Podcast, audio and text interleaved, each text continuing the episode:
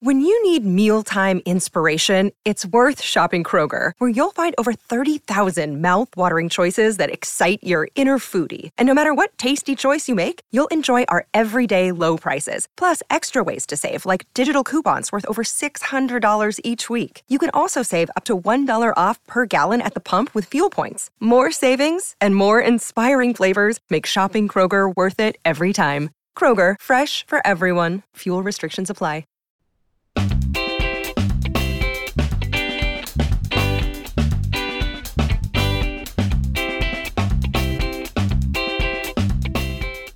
Welcome to For Real, a bi weekly nonfiction books podcast that puts the spotlight on books that tell it like it is. Or try to. We'll cover new releases, backlist finds, and more. For Real is a Book Riot podcast and is hosted by me, Alice Burton, and fellow rioter Kim Ukura. We're recording on Tuesday, September 20th. Hello, Kim. Hello, Alice. How are you today?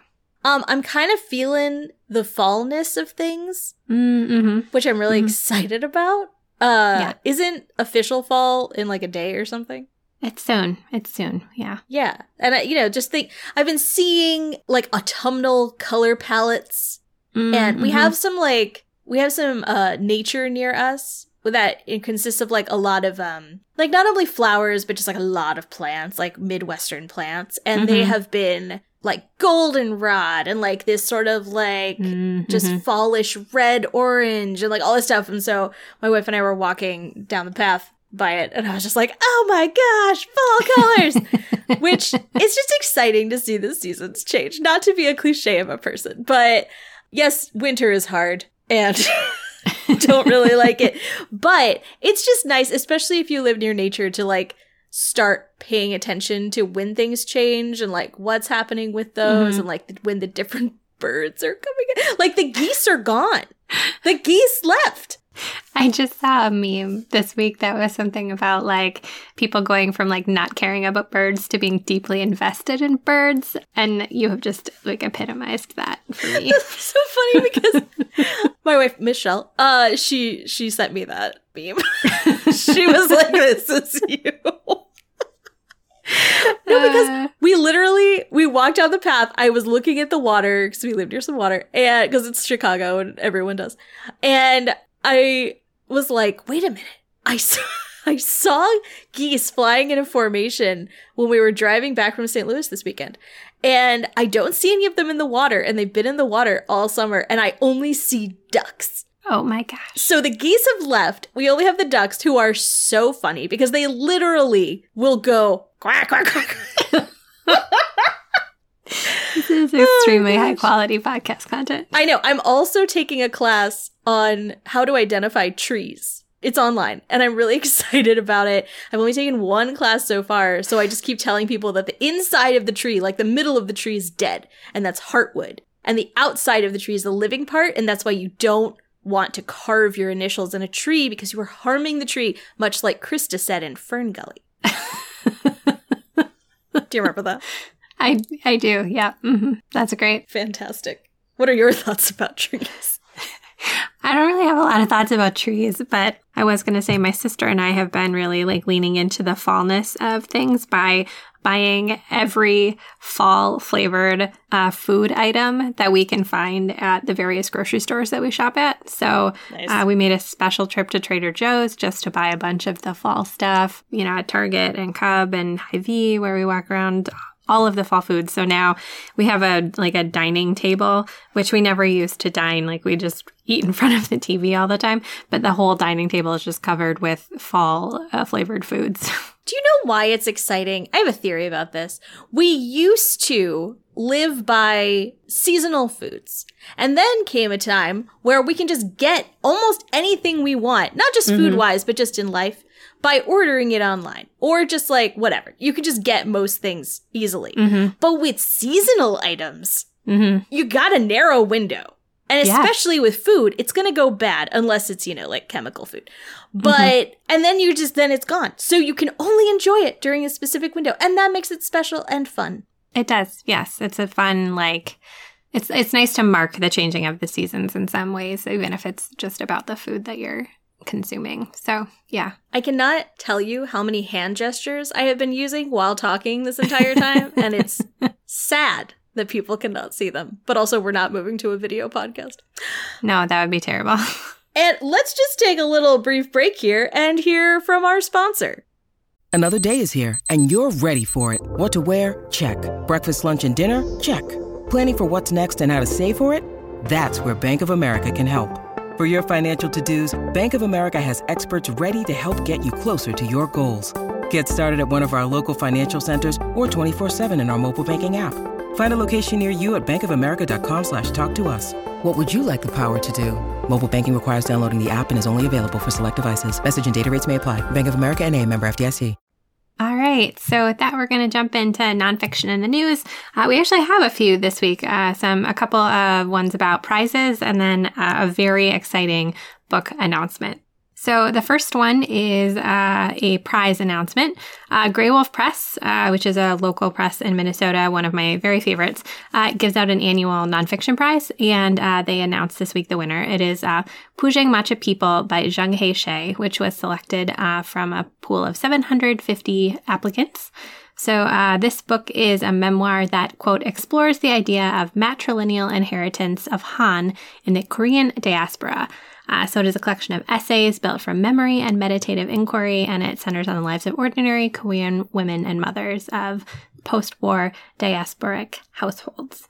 I don't really know much more about it than that. We'll link to the press release where they announced the winner, but um, I reliably love the Graywolf Press Nonfiction Prize winners. There have been some just really stellar ones, and so I am excited. I think this one will be out in a couple of years, right? Because they award the prize and then the book goes through a whole uh, process to be published. But uh, I always look forward to seeing that.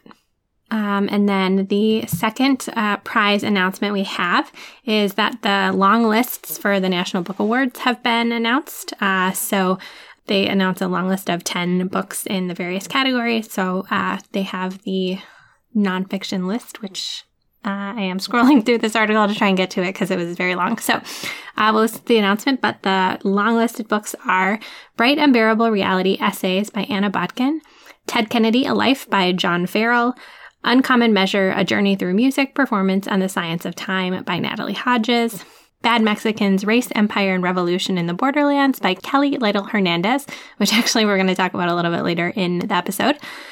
The Invisible Kingdom, Reimagining Chronic Illness by Meghan O'Rourke. South to America, A Journey Below the Mason Dixon to Understand the Soul of a Nation.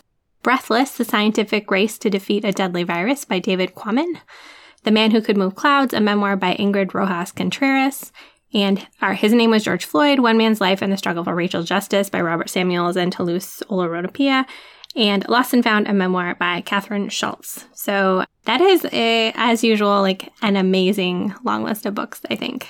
Yeah, Ted Kennedy, A Life kind of threw me. Yeah. That is the one that sticks out as being like, oh, okay, I guess we're doing that. but the other, I don't know, anything else like stick out to you? I mean, it's Hispanic Heritage Month, and there are some good Latinx authors in that, mm-hmm. which is exciting. Mm-hmm. Um, one of whom you are going to talk about later, but yes. as you mentioned, but um, no. Just thinking through that. I was like, I haven't really read many of those. Yeah, I was gonna say I I have not read any of them fully. I've read parts of several, but it definitely makes me want to pick them back up. I'm trying to look. They're going to announce the the winners will be announced uh, in November, so we will know uh, for sure the winner then. So stay tuned. Uh, and let's talk about our last piece of news, which is very exciting. It's that mm-hmm. Samantha Irby is going to have a new book coming out. It's got a skunk on the cover, and it's called Quietly Hostile. Gosh, Delighted. I did not see when it's coming out. Are you aware? May 2023. Oh, fantastic. Okay, so we got a while to get get hyped about that. According to the publisher, okay, so this is the this is the copy, right? Her teeth are poisoning her from inside her mouth and her diarrhea is back. She gets turned away from a restaurant for wearing ugly clothes. she goes to therapy and tries out Lexapro, gets healed with Reiki, explores the power of crystals, and becomes addicted to QVC. So it sounds very good. yes. uh, I am very excited. And gosh, addiction. My mom got addicted to QVC. There was a show called Quacker Factory. she was every time Quacker Factory was on, my mom was there in front of the TV with her phone. That's amazing. Oh my gosh. So anyway, very excited about Samantha Irby's new book, Quietly Hostile, out next May. Yeah, it, and it does have a skunk on the cover, and it's just just just like a skunk. It is a skunk like screaming, uh, which a lot of the essays about, or in the interview that we linked to, she talks about how like COVID inspired a lot of the essays, or like they were written during COVID times, and so like something about the image of a skunk screaming really like yes, that is 2020. you're you're like I feel seen with the skunk that is very upset. Yeah, I wonder what sounds skunks make. I don't really want to know, honestly. I would prefer not to. Fair. Okay. All right, so that's some uh, nonfiction news. We'll have more about award winners in a few weeks and probably more book announcements and all of that. So uh, we will shift gears and jump into uh, new books. So this is a nonfiction that is out uh, coming soon that we're excited and want to talk to you about. So uh, my first pick is probably like right in my wheelhouse. And if you like saw this on a shelf, you'd be like, oh, yes, Kim would like to read that. Uh, it's called Listen World How the Intrepid Elsie Robinson Became America's Most Well Read Woman by Julia Scheeres and Allison Gilbert, which is out September 27th from Seal Press. Uh, and this book is a biography of Elsie Robinson, who is a newspaper columnist that uh, the authors argue you probably have never heard of. So, she was uh, very famous in like the early 1900s. She um, got her start writing for the newspaper around 1917. She was 35 years old. She was uh, reeling from this scandalous divorce that she was a part of, and she had no way after getting out of this uh, situation to support herself and her son. And so she wanted to become a writer but she like didn't really know how to do that. Um, and so she um, moves to the bay area and then goes to the oakland tribune and is like i want to write for you and they hire her. And she goes on to become this nationally syndicated uh, newspaper columnist read across the united states. Was a household name during her time as a writer she ran her columns ran for over 30 years. She had millions of readers across the united states. And so um, this book is uh, the first biography of her. It is really delightful so far. I spent a lot of time reading it. it i like it so much i think my favorite thing about it so far is that they'll be like writing about Elsie and telling her story. And then they'll just throw in sections from her columns directly because she has, you know, like 30 years of her own writing, plus a memoir, plus I think a few other pieces. And so they're really like, beautifully incorporating her own words into this story about her. And so, like in the parts about her childhood, talking about growing up in this sort of in between place where she, her family lived kind of between a very like affluent and comfortable area and then like a very kind of decrepit area. They're just like bringing in her words about being a young girl in that situation and I just love that use of her her voice in this story because they have so much of her voice to work with. So I'm really excited to see how that kind of evolves as the book continues. So that is Listen World How the Intrepid Elsie Robinson Became America's Most Read Woman by Julia Scheeres and Allison Gilbert. That sounds so good. Yeah, it's really fun. I like it so much. Women's history. uh, very, very pro that. So, my first new pick is Ducks Two Years in the Oil Sands by Kate Beaton. And if you say that Kate Beaton, yes, it is the cartoonist Kate Beaton who uh, she did that book about like the fat pony that mm-hmm. I forget the name was it's just the princess on the pony. And she did Hark a Vagrant and is extremely good at being hilarious about Canadian history, which who knew that anyone could do that. But she's also uh, she has some really great comics on the Brontes. I could just go. I have I have her various books because I love her so much. Ducks is uh, a instead of focusing on, you know, Canadian history at large, this is her own memoir um, about working in the Canadian oil sands uh, in northern Canada when she was 21. This was about 15 years ago, which is bonkers that 2005 was well, over 15 years ago. But this is so okay, so she's 21. She gets this job in order to help pay off her student loans and goes to this tiny town um, in Alberta, which, if you are like me, you don't know where that is, but it's northern Canada. So it's already cold up there, and then it's you get further north. This is not. I wouldn't like just don't go in expecting normal Kate Beaton. You know, like Mhm. this is her talking about a very dark time in her life and in a situation that was rife with sexism and just general misogyny. She there were about it's like 50 to 1 in terms of men versus women at these camps and she's also, you know, again, she was 21 and just like experiencing it through that lens.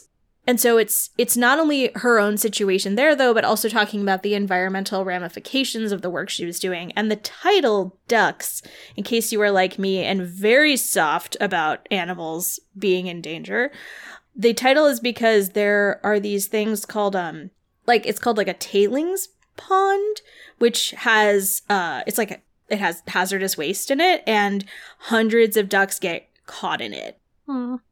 I know.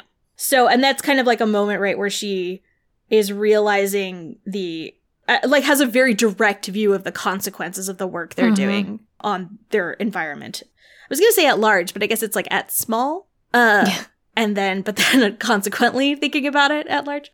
It is very good. It is, you know, it's again, it's Kate Beaton, but again, it, it ju- just to emphasize that it's not like jokey fun times. It's like, we're going to look at this very serious part of my life, but with it's obviously still Kate Beaton who's doing it. And so if you just love her voice and her as a person, then you will appreciate this. And, um, and it's just, I'm sure it was an extremely hard thing to create, um, because it is, uh, about such serious things, both involving her personally and then just like this work she was doing that has these dramatic impacts. And Mhm. especially go- like you know this was happening in 2005 and here we are almost two decades later and you know talking about the ramping up consequences of this kind of work. So anyway um again i'm just uh, uh, just a huge kate beaton fan. So if if you feel like you can handle the ducks um being i was gonna say in danger but i guess it's just kind of screwed. Um then check out ducks two years in the oil sands by kate beaton I really love when people do something like totally different from what you expect from them or like how you know them and then it's really excellent, you know, like that branching out. So Yeah. I'm I'm really excited to talk about this one and I'm excited that it's been getting good good reviews and good praise cuz it's always cool when someone takes a risk like that. yeah it's getting like starred reviews and stuff so Yeah. Yeah, very happy about that.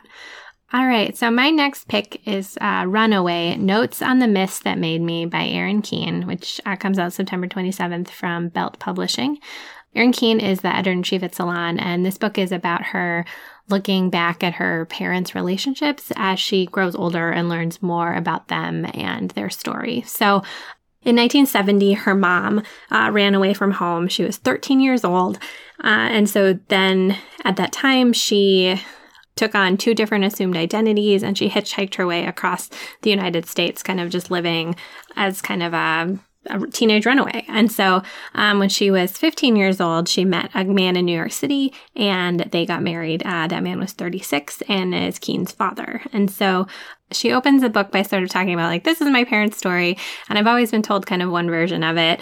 But as I've gotten older and started to sort of think through my own like complicated relationships with complicated men, I want to see this story differently. And so the book is um, kind of a a memoir, uh, like digging a exploration of those ideas about men and women and their relationships with each other. And so she looks at her own story. She looks at like pop culture and like the kind of complicated, you know, questionable men like Woody Allen and like some of the movies and stuff that he has done. Um, she there's a section about Star Wars and about like how women become visible in stories written by men and just just like a lot of really kind of interesting things, uh, like a wide ranging look that kind of takes this personal story and then like pulls it out and pulls the threads in a bunch of different directions. And so a lot about like who tells stories and who gets to take ownership of them and how are we kind of having some reckoning moments with that. I haven't read as much of this one as I have the other one, but it um, is really fascinating the parts that I have, and I think it's a really interesting approach to this kind of a story. And I like kind of the the wide ranging way that she's getting at some of these questions. So that is Runaway: Notes on the Myths That Made Me by Erin Keane. That also sounds really good. Sounds complicated. Complicated indeed. Yeah, I feel bad that I have picked some sad books for new book time. I usually try to balance it a little. This one is not as sad though. So let's talk about it. It is Brown and Gay in LA The Lives of Immigrant Sons by Anthony Christian Ocampo. Uh, when I saw the cover for this, I gasped and I don't quite know why. I think I just really like the color palette. or something. It's very evocative for me. Um, it's just like palm trees, which, by the way, I learned from my tree class are not a tree. Um, but it's palm trees and just like a very, you know, as as indicated by the in LA thing, it's very LA sort of image. So how appropriate. um, Anthony Christian Ocampo is a professor of sociology.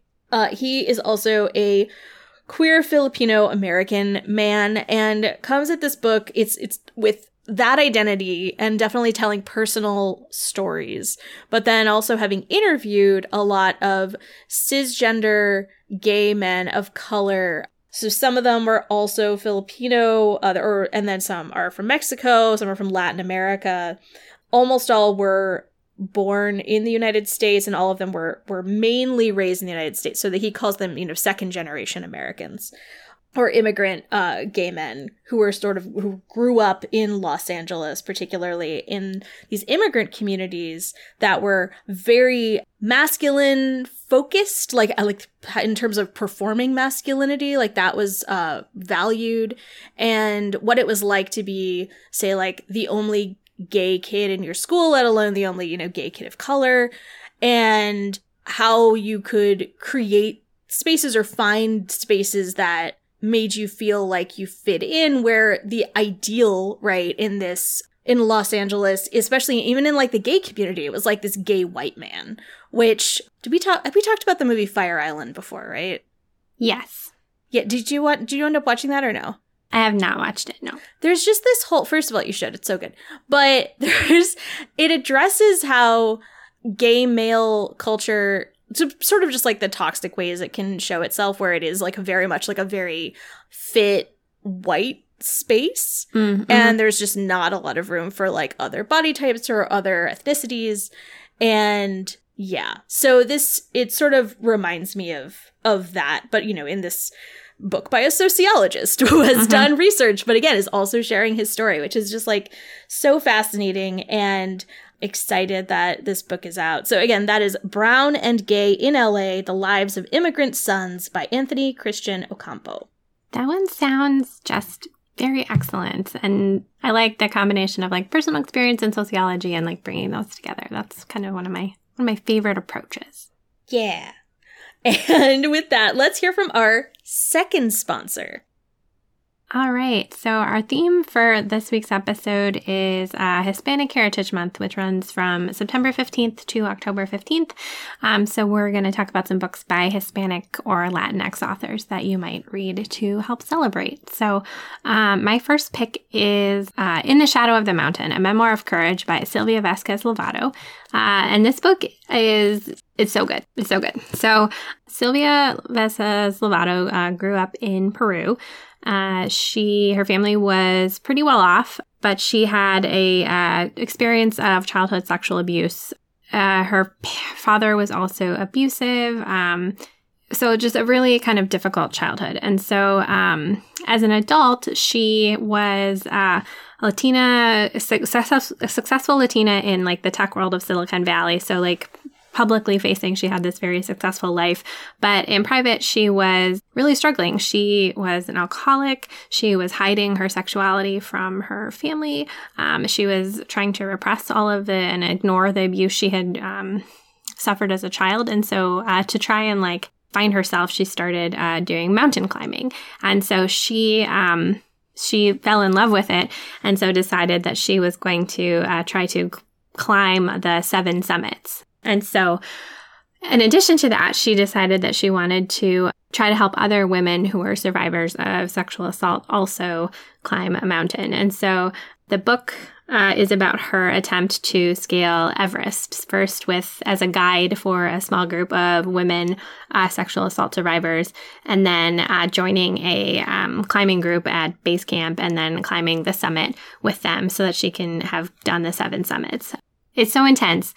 The book opens with like her sort of like in a very difficult um, part of the ascent up to the summit. And then it backtracks to sort of tell her story of her childhood and the story of like preparing to climb Everest and bringing all of those things together. And the the writing is so evocative. I was just like gripped from the very first page. I do partially like I like mountain climbing stories, not because I'm ever going to do that because I think it's like ridiculous when people do that and I love reading it. Um, like a thing I will never, ever, ever do.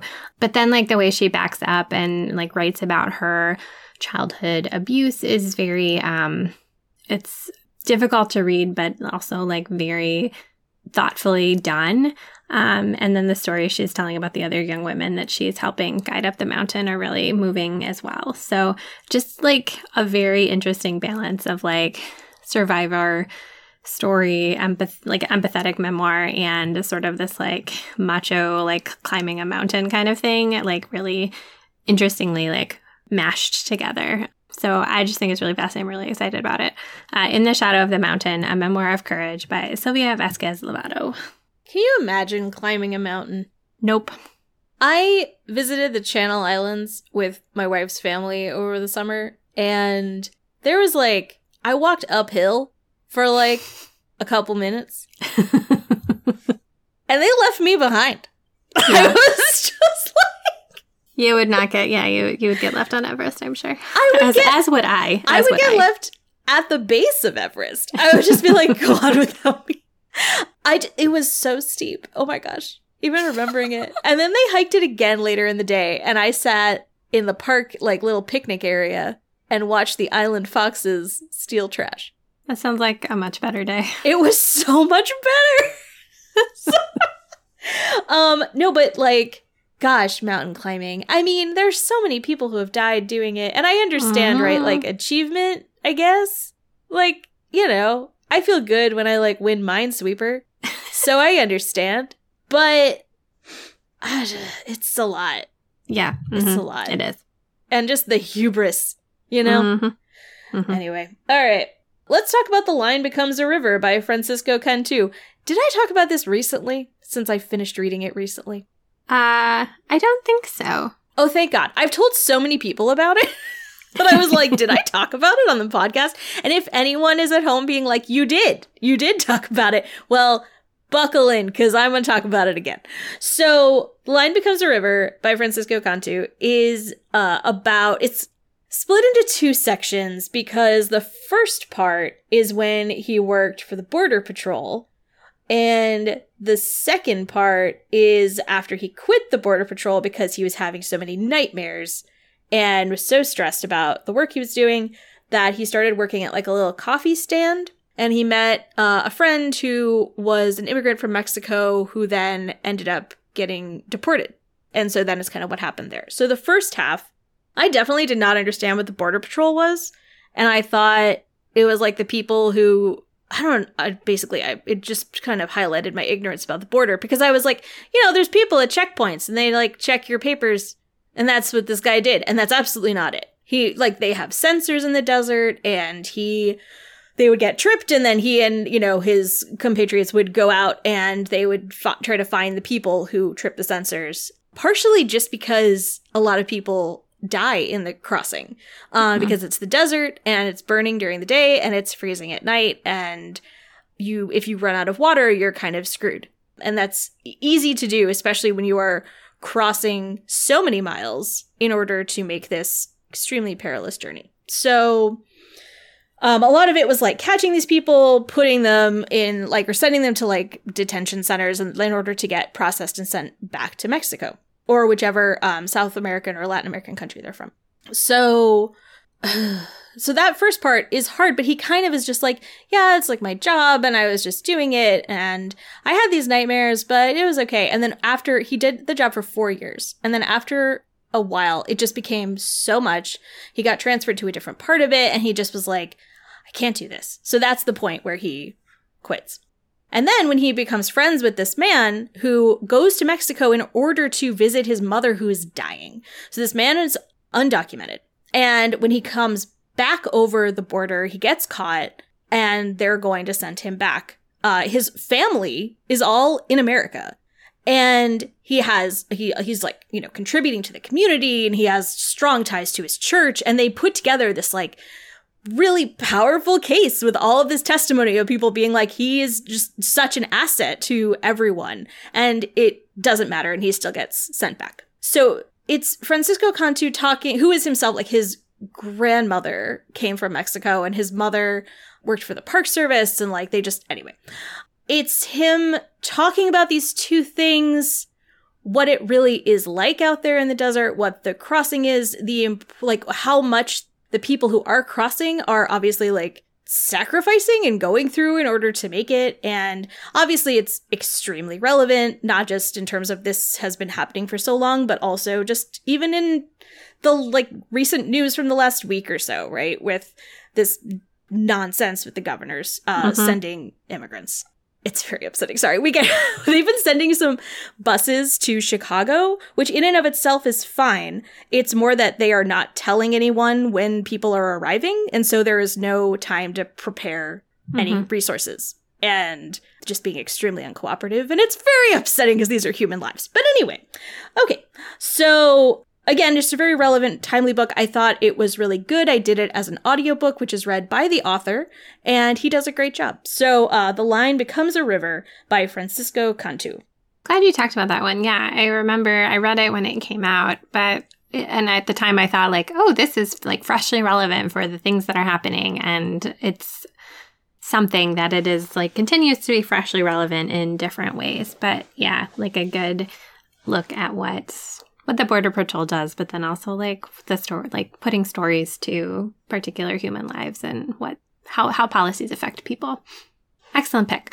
All right, so uh, my next pick, uh, as I alluded to earlier, is Bad Mexicans Race, Empire, and Revolution in the Borderlands by Kelly Lytle Hernandez.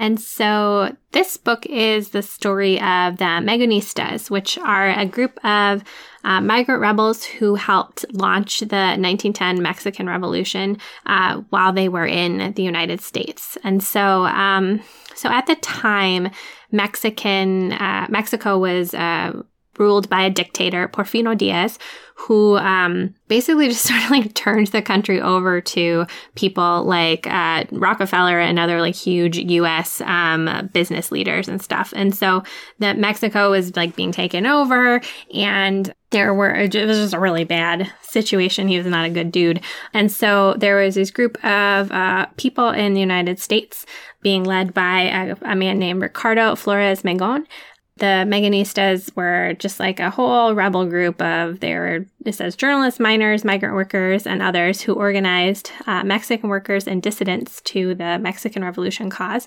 So they had to, like, in their quest to uh, take out the Diaz government, they had to avoid, like, U.S departments. There was like the US was trying to stop them and Mexico was trying to stop them.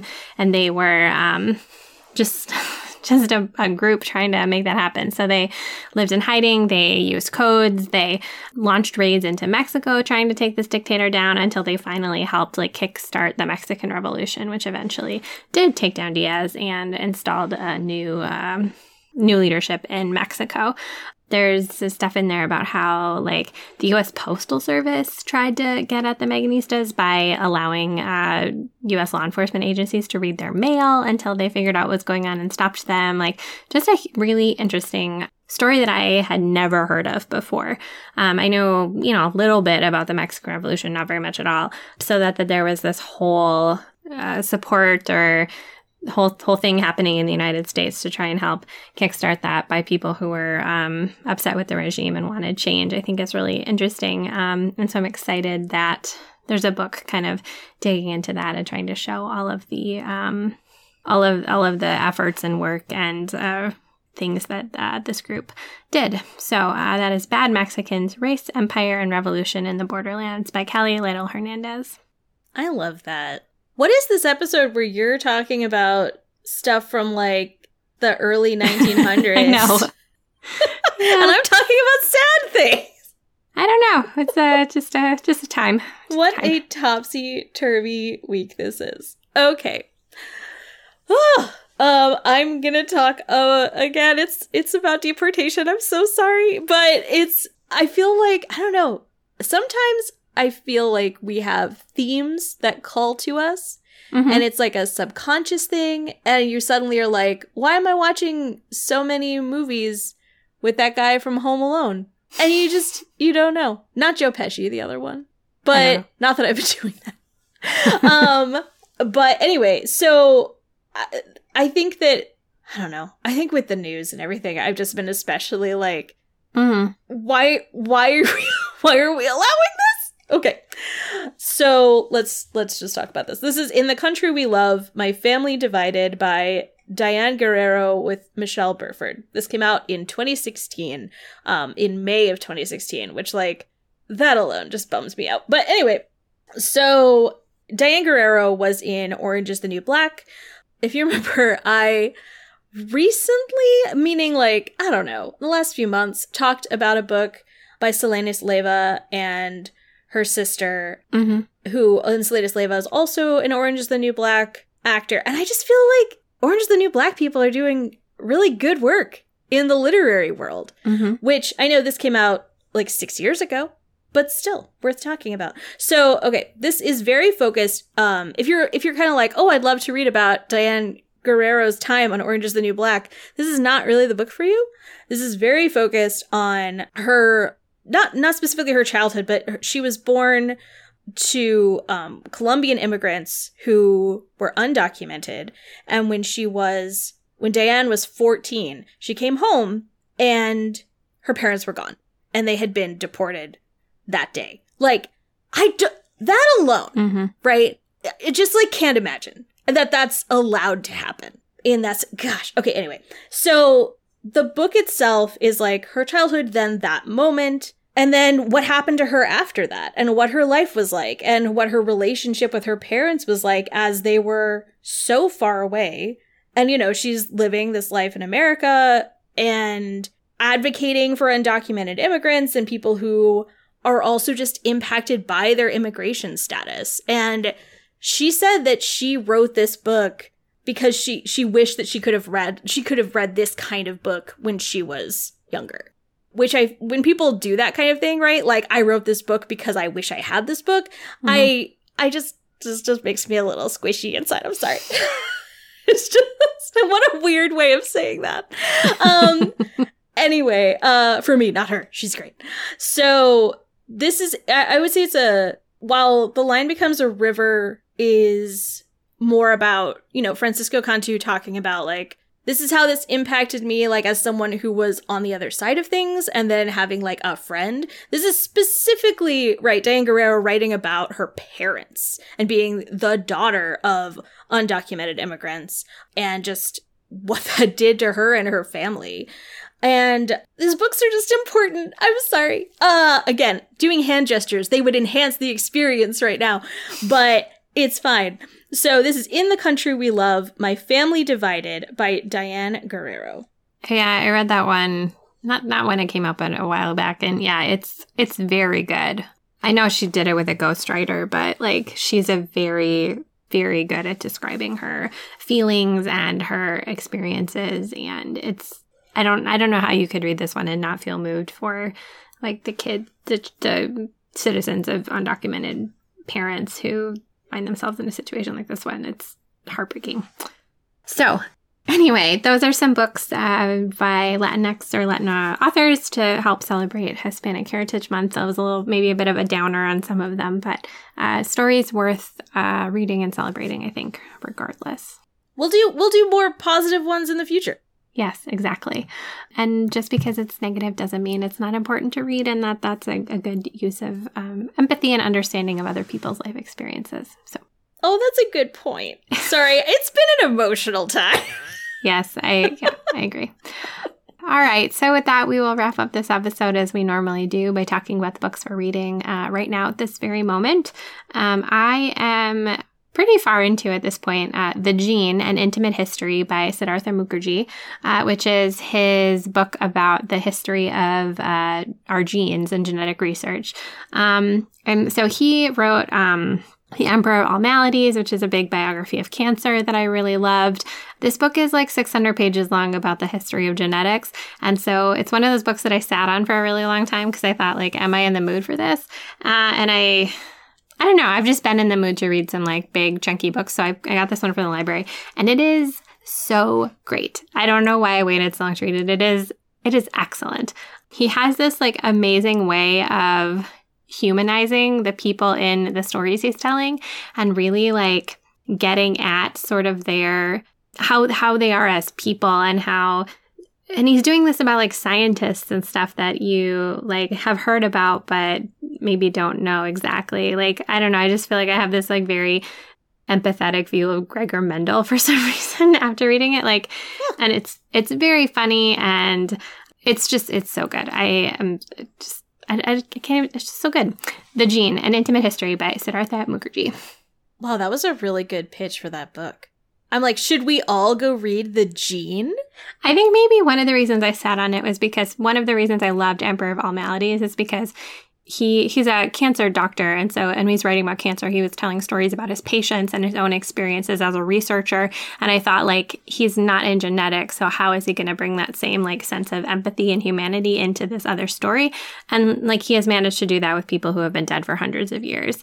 Um so i just he's such a good writer and i'm so impressed by that like ability to do that in a story that like could be very dry yeah that's a skill yeah it's impressive. Um, I am well, I'm like 14 hours, which is not even halfway through the Hemingses of Monticello, which is really good. But I've talked about it before. So I'm gonna talk about the office BFFs. Love it. It's, it's so different. Um, by Jenna Fischer and Angela Kinsey. This is basically the book form of their podcast, uh, Office Ladies. Love that.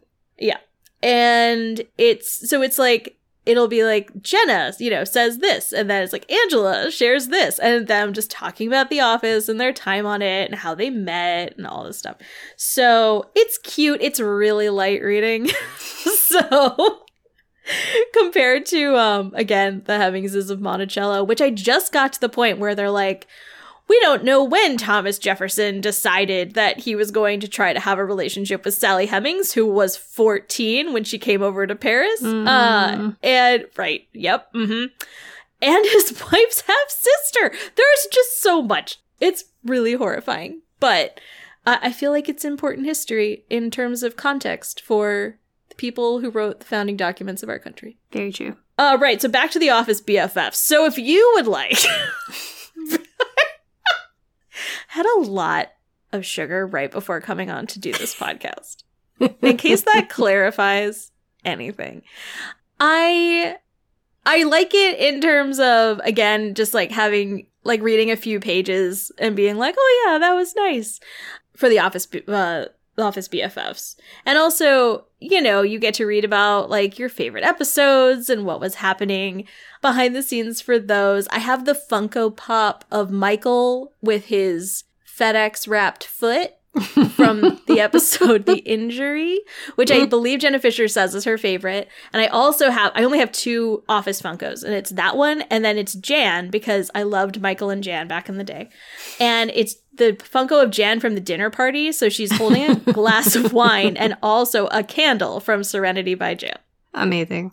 Uh, the I feel like the injury and the dinner party are two of the best episodes They're, of the entire series. They're definitely like the most unhinged, I think. Oh, yeah, that's fair. And with that, you can find us on social media. I am at It's Alice Time, and Kim is at Kim the Dork.